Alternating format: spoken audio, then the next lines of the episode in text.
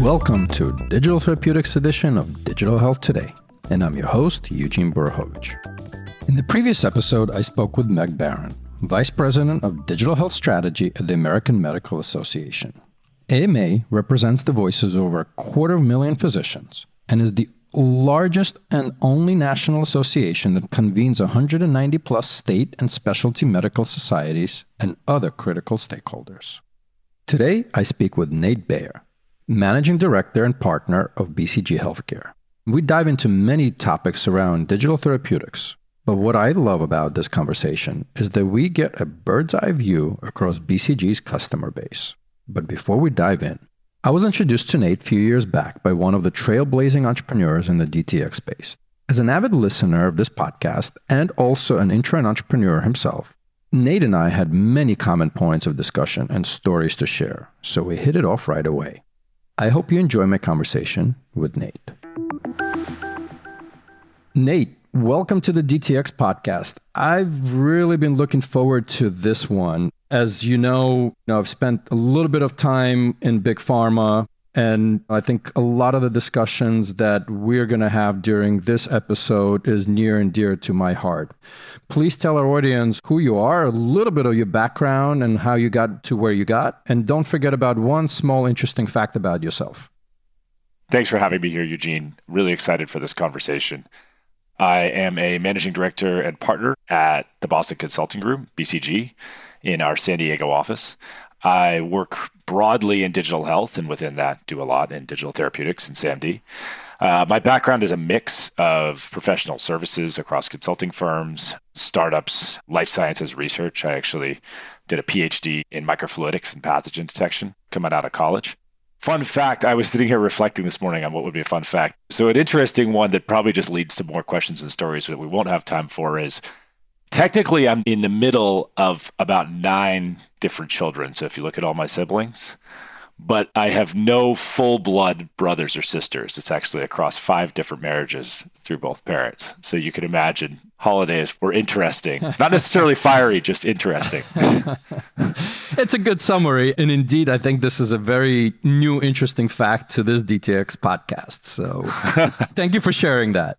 As we got introduced a number of years back, and I have done work with BCG Digital Ventures side of the house. I have self-described myself as a serial entrepreneur, and I think you have a lot of that background as well. Before we dive into digital therapies and SAMD, just from a perspective, and I'm curious how you're thinking about a large organization spinning up or out a company versus a entrepreneur just coming up with an idea, hacking away at it, and growing that as a business. So I'm curious to see how you're looking at this and contrasting the two.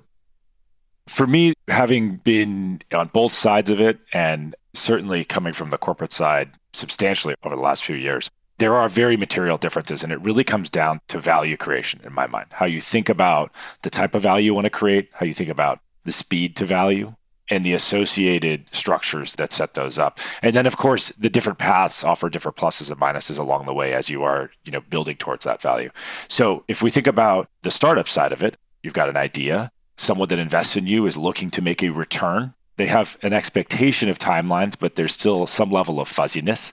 That return will often come in some form of equity converting to an exit.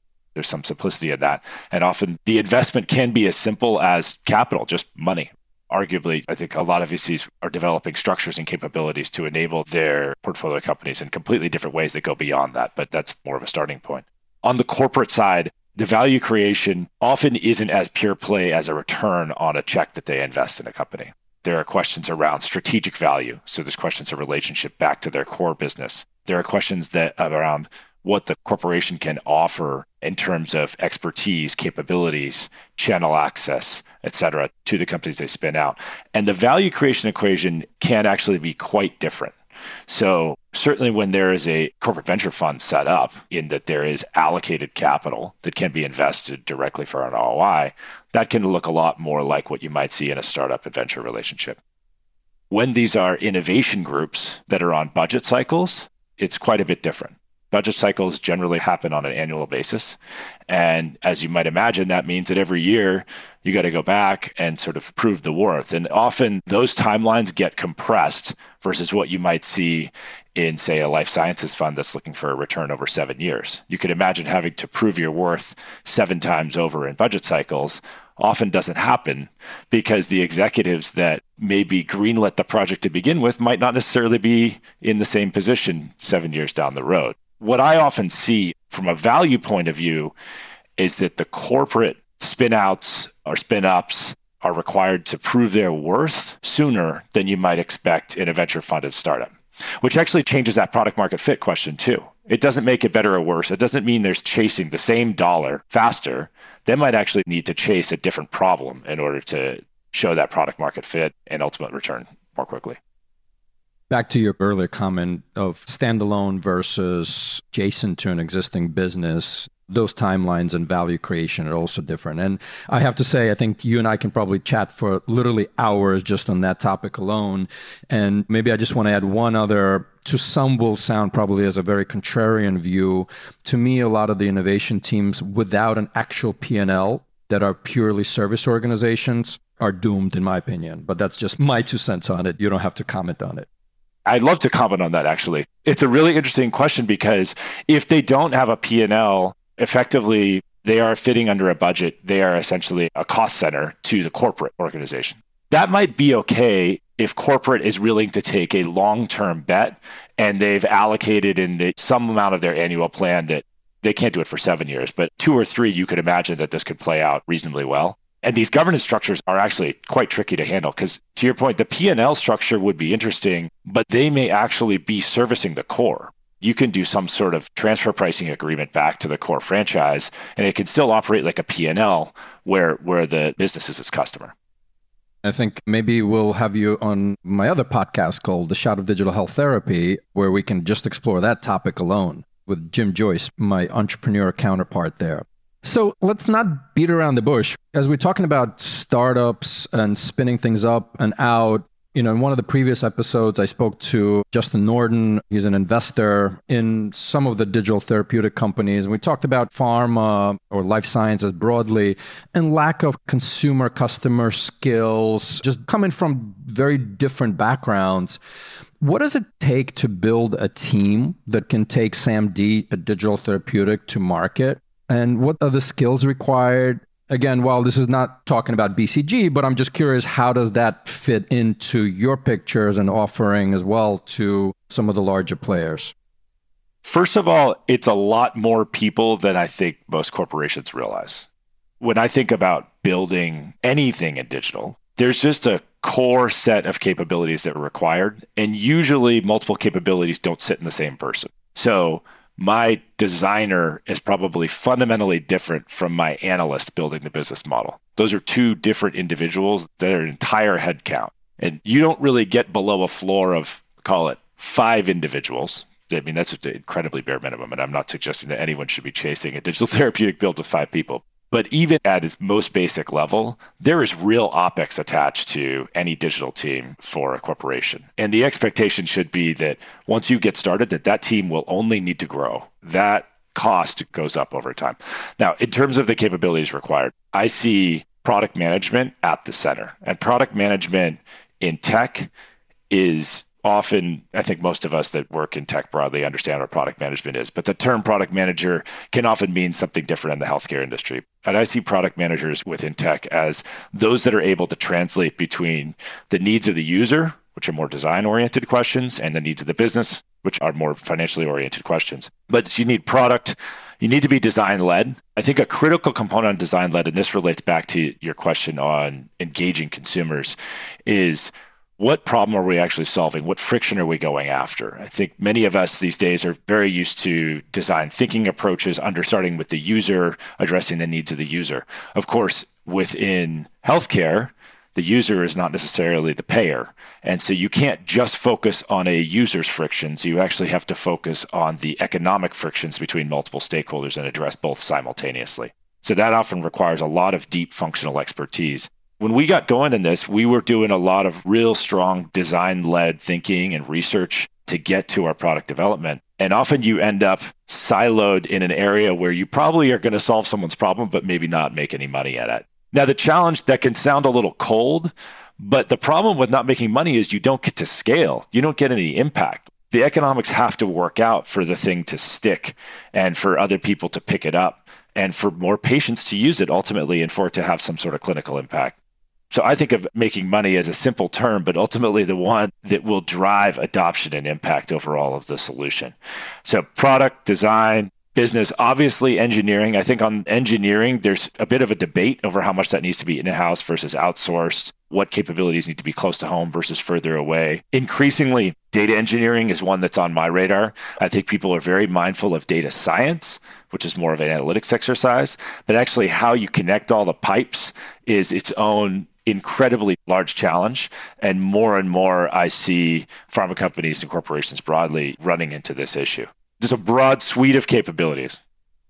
And notoriously on the data side, pharma has been very much in the silo from a data sharing perspective and everything else. So I think there's a lot to learn and adopt, and as it comes to especially interoperability as well, and probably a whole other can of worms. What you just described is obviously complex. It's not in the core skill sets typically. There's always brilliant individuals across a lot of these companies. And maybe just a very provocative question then, why build versus when a digital therapeutic /SAMD company is generating revenue, has an FDA approval or not, depends on the PDT or not, why not just buy when it's somewhat ready? We see some investment arms do invest into it, but I'm just curious what you guys are seeing and how you're looking at this. It really comes down to what problem you're trying to solve. Back to our value creation question. The pure play DTX companies ultimately are looking to drive clinical outcomes for their patient populations, which may or may not overlap with the patient populations being addressed by a pharmaceutical company. So the first question is, are these the same patients? And second is, are the problems that we're solving, of mutual interest? I think a few years ago, I was more enthusiastic about leading with a build. There was less available on the market. Solving an individual company's problem really required them to take that on themselves. These days, I'm very enthusiastic around the ability to partner and for more partner-led innovation. That's in part due to the amount of capital that has been flowing into the digital health industry and the amount of talent that's been chasing it. There are just awesome solutions out there. There's a lot of good people, a lot of good product. And quite frankly, with venture money drying up, there are new opportunities and new needs for these companies to have capital and cash infused. And that creates a ripe environment for partnering. That said, partnering doesn't necessarily mean that you're going all in on the existing product. There is likely still need for build, but it might be in more of like a white label configuration type format. And you may even stitch together multiple solutions. And maybe you get a hardware that's kicking off some sort of remote monitoring data alongside some type of user experience that you configure and brand for your drug platform. This is where I see the innovation going in 2022. Well, that sound means it's time for a question from my clinical and commercial partner on this podcast, Chandana Fitzgerald, who is the Chief Medical Officer and General Manager of Health Excel, and as her friends call her, Dr. No Crack. Let's see what question Chandana has for our guest today. Hi, Nate.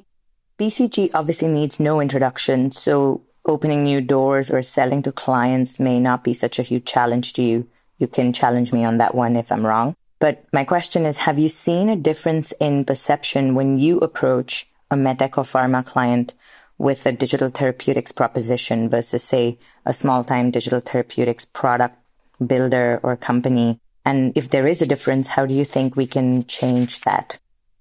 Yes, absolutely. One of the simple ones is pharma tends to be more sensitive when it comes to regulatory and compliance. They are under more scrutiny than medtech. And compliance, there's a bit of a bell curve to compliance, and pharma tends to be further on one end of that, which just means more eyes on anything you're doing and tighter processes around it. The second one is that I would say medtech companies tend to be more focused on connecting different data systems. They're used to instrumentation or systems sitting within patient settings where data access is really critical, and they see proprietary data access. feeding that into SAMD systems has its own advantages, and pharma companies don't necessarily have that access. It's the broader world of SAMD when you get to medtech versus more of a pure play DTX in pharma. Now, these are, of course, just generalized trends, not necessarily always true. Thank you, Chandana, for the question. And I'm going to actually hop in here because the question that I always come up with, and again, maybe some tire marks on my own back here, but is pharma even a natural owner of a digital therapeutic? It is a medical device after all, especially from the PDT perspective. So would love your thoughts on this. I've been reflecting on this a lot recently. I think the notion of a digital pill is a bit of a misnomer. And I think in some ways, really drove a lot of funding and interest towards pharma, when in fact, I would have liked to see more of it come from the medtech side. I do think from the processes from a regulatory and product development within medtech actually fit much more closely with what we need to build in SAMD and DTX. That said, the notion of SAMD paired to drugs, I think is very exciting. I love the idea that we could drive towards outsized clinical outcomes that you might not get through a pill alone. I'm very bullish and optimistic about what we can do in medicine by putting all these things together. I also just been quite a lot reflecting on such topics. And again, back to where is pharma looking at a drug plus? And I heard it somewhere, and I'm going to paraphrase Eddie Martucci, who I think most of the listeners know, CEO of Akili. He once said something like, a DTX is like a toy in a kid's meal for pharma, right? You get excited when you get it, and then you kind of just toss it away after eating your meal. Has that changed? And looking at this, billions and billions invested in molecular R&D, but digital R&D still has been lagging behind. And I have a feeling what you're going to say about this, but I'm just curious to hear your thoughts on this. I don't necessarily see it. I love the analogy, and I think the analogy plays out from the timelines I was talking about earlier. But ultimately, as I was saying, I think it always comes back to value. Pharma companies are really going to need to see some sort of return, and they're going to expect that sooner than you might see from the venture community. There's less patience, in part in the way that the market expects them to respond and the way executives at pharma companies need to operate. So most of the pharma companies that I talk to are still looking into digital. It's not like this is something that happened a few years ago and everyone's walking away. There are consistent and major digital programs, and I expect there to continue to be. Still, again, I'm bullish on the opportunity to link all these solutions. It's just going to take time. It's fun to put bricks in the wall against it. Change is hard, and this is a complex industry. We touched on drug plus, or standalone versus drug plus. Can we talk a little bit about the differences in go-to-market? As an example, is the drug plus companion to defend pricing? And maybe the first one, meaning standalone, is that even a viable option for pharma until there are significant revenues? I know we touched on that question a little bit earlier, but maybe just contrast the different routes to market. Yeah, it's a really hard question. It's one that I see companies wrestling with directly. We have like a really simple chart that we show, which is basically, how do you think about value creation? Are you going to do it on your own? Is it going to drive your core revenue? Now with pharma, that's of course, it could be driving the drug revenue one way or the other. And we need to unpack that a little bit. There's also value in data creation. I think a lot of companies are very enthusiastic about the data created. And just generally, the one that I'm most enthusiastic about, which, back to this is going to take a long time, is the capabilities. You just got to keep pushing against this, developing the muscle. Now, when you think about, for real simplicity, like direct reimbursement versus more drug sales. Now, direct reimbursement, I think even in the pure play startups, is still spotty. It's not like that's totally been unlocked and we have a clear answer. And I think there's still going to be a lot of experimentation. There's going to be a lot of negotiating at the rock face with the payers to sort these kind of things out. The drug plus, there's actually a lot of complexity on this too. We were just speaking recently as a team about this. You got to be mindful of any notion of anti-kickback, the difference between thinking about new starts on a drug versus supporting access or compliance. These are actually meaningful differences that need to be unpacked. The purest version of this, which I would love to see companies chase more, is actually to embed DTX, SAMD products into their overall clinical development programs early, so no later than early phase 2 trials, and drive towards clinical outcomes so that you have a label with both of these attached, and then you price against that label and you have more of a unified solution. But that takes a major commitment that isn't just the digital innovation unit. It isn't just the commercial team saying that they want this. It actually goes back to the R&D teams standing this up and completely reinventing their programs. But that's what I think will see real change and impact. Love it. And again, we can continue unpacking each one just in much deeper discussions. So we'll make sure you're on the shot one of these days as well. Many of the pharma companies or broadly life sciences organizations also have consumer arms, right? So what are you guys tracking broadly? Because again, some of the development, yes, the margins are higher in the pharma side of the business where it's much lower margins in the consumer arms. However, the testing, the adoption might be easier. Are you seeing any kind of direct-to-consumer models being explored by, again, broadly speaking, these pharmaceutical giants? We poke on this occasionally as we dig into some of these programs in saying, okay, well, let's do more of a DTC-oriented acquisition approach. We've got internal capabilities in growth marketing, performance marketing that we'll deploy on a lot of these.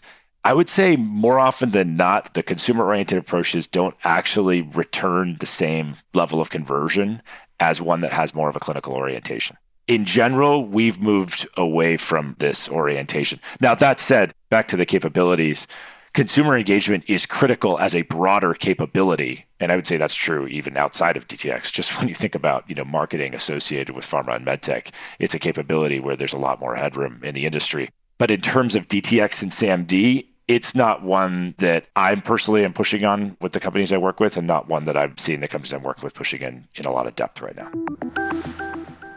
We're going to take a quick break and be right back with Nate Bayer, Managing Director and Partner of BCG Healthcare. We keep talking about digital therapies and being in literally the hands of the patients and health consumers. And I think one of the challenging components of all of this is how does that fit into a workflow? And one of our key partners here on the podcast is AmalgamRx, which has acquired a clinical decision support company. And obviously being at that pop point of prescription, for lack of a better term, I do believe that clinical decision support is a key component of scaling digital therapies. Your thoughts on this? Yes. My thoughts are full agreement. It's funny that you mentioned them. I caught up with Chris last Friday at Amalgam, and you reminded me I'm going to lunch with Noah today from Avada that they acquired. So know them all really well and really supportive of the notion that CDS should be embedded into these broader workflows. Back to the notion of how do you stick all the pieces together to get greater outcomes? And also the notion that part of the value is the data that comes off these systems. I think we've got a lot of room to play when it comes to more advanced clinical decision support. Even now, there are simple kind of if-then Boolean rule-based statements that drive CDS systems. It's not necessarily at this sort of learning AI that's constantly dynamic and adapting in the system, in part because of some of the regulatory challenges. But then beyond just the technical aspects of this, we need to think of these as more unified systems where it's what happens at the point of care. It's what happens at home. How do they link? How do the data systems communicate with one another? There may even be other stakeholders in the mix, whether we're talking about remote workers, where they may not have much time dropping into a patient's home. They need to be better informed. CDS, in my mind, is more about elevating the right information so that actions can be taken, because the amount of data that's kicking off one individual and that will be kicking off one individual as we have more sensors, more tests for biomarkers, it's just going to be way more than any individual can consume. CDS is going to be critical in order to optimize these care pathways when more people start getting involved. So let's look at a little bit of the commercial traction. So we kind of talked in the broader terms of there's pharma, the right owner for DTX, the complexities around it. There's lots of activities that are going on. Just curious what you see across your client base, without any specifics, just broadly in the spin-up, spin-outs category, and where are you seeing the most traction commercially? I see the most traction, not necessarily in pure play, but where there is some sort of natural adjacency and a need in the market. Now, I was reflecting on this, and you brought up Amalgam. I think what they've done with Novo, with iSage is really interesting. I mean, that's been a relatively long-term partnership. And you think about insulin titration as a need for their patients that is adjacent to what they're servicing at the offering therapies. And that's a really interesting one. It's not necessarily, how do I get direct reimbursement for this platform? It's not necessarily, how do I serve as a pure companion app that's going to drive more sales, but it solves this adjacency and that natural partnership fits. And this is an interesting play. This is how do you think about meeting a treatment need with a DTx or SAMD that just helps service the community that I'm already addressing. You can see some stickiness that persists over time. What would your advice be to the pharma execs that are out there and listening to this podcast? I think most of them hopefully are. My advice is to continue to push, to continue to focus on clinical outcomes. Take the long view on clinical outcomes. I would love to see someone navigate towards completely reshaping a development program, as I mentioned, and really stitch together more of a unified solution. I really believe in the outsized impact that these solutions can have when brought together, but it's going to take a lot of work and a lot of time. And as an industry, I think we all have to keep pushing. And then within that, to do that effectively, really look to the broader ecosystem. There are so many great solutions out there. Don't necessarily think of innovation as a conference room sport. Innovation is something that really requires active engagement with people that are at the tip of the spear. So stay out there, stay engaged, partner, build, white label, but just keep it moving forward. I love the term conference room sport. I'll give you credit when I start using it now. So absolutely. We started with you, Nate, and would love to end with you. What makes you get up in the morning aside from podcast recording? As we're saying, there's a lot of work to be done, and it's interesting, it's fun, and it's great to be part of the long-term solution. It's nice to be able to say, hey, I was part of this industry that we all know is changing the world. And so the wins can be small on a daily basis, but at the end of the day, we get to look back over time and really see an industry change. And from the BCG perspective, what was really fun and interesting is getting to work across so many different solutions and with so many different corporations. And also, as we're bringing in partners, so many different startups across SAMD and health tech more broadly. So there's just a lot of interesting, smart, exciting people along the way too. So frankly, all that's a lot of fun, and it's something I can be proud of every day. Awesome. And I'll just echo your famous saying, slow progress is still progress. So I think we'll rewind back. There will be an impact to the lives of many, many patients and health consumers. Nate, thank you very much for being here early and committed, and thoroughly enjoyed the discussion. Thanks, Eugene. Appreciate it. Thanks for tuning into the Digital Therapeutics edition of Digital Health Today, a production of Mission Based Media.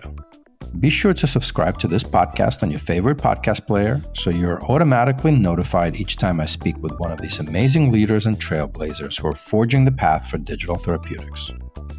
If you'd like to learn more about Your Coach Health or Health Excel, you can find the links to this and more in the show notes for this episode. I'm Eugene Borovitch, and catch you next time.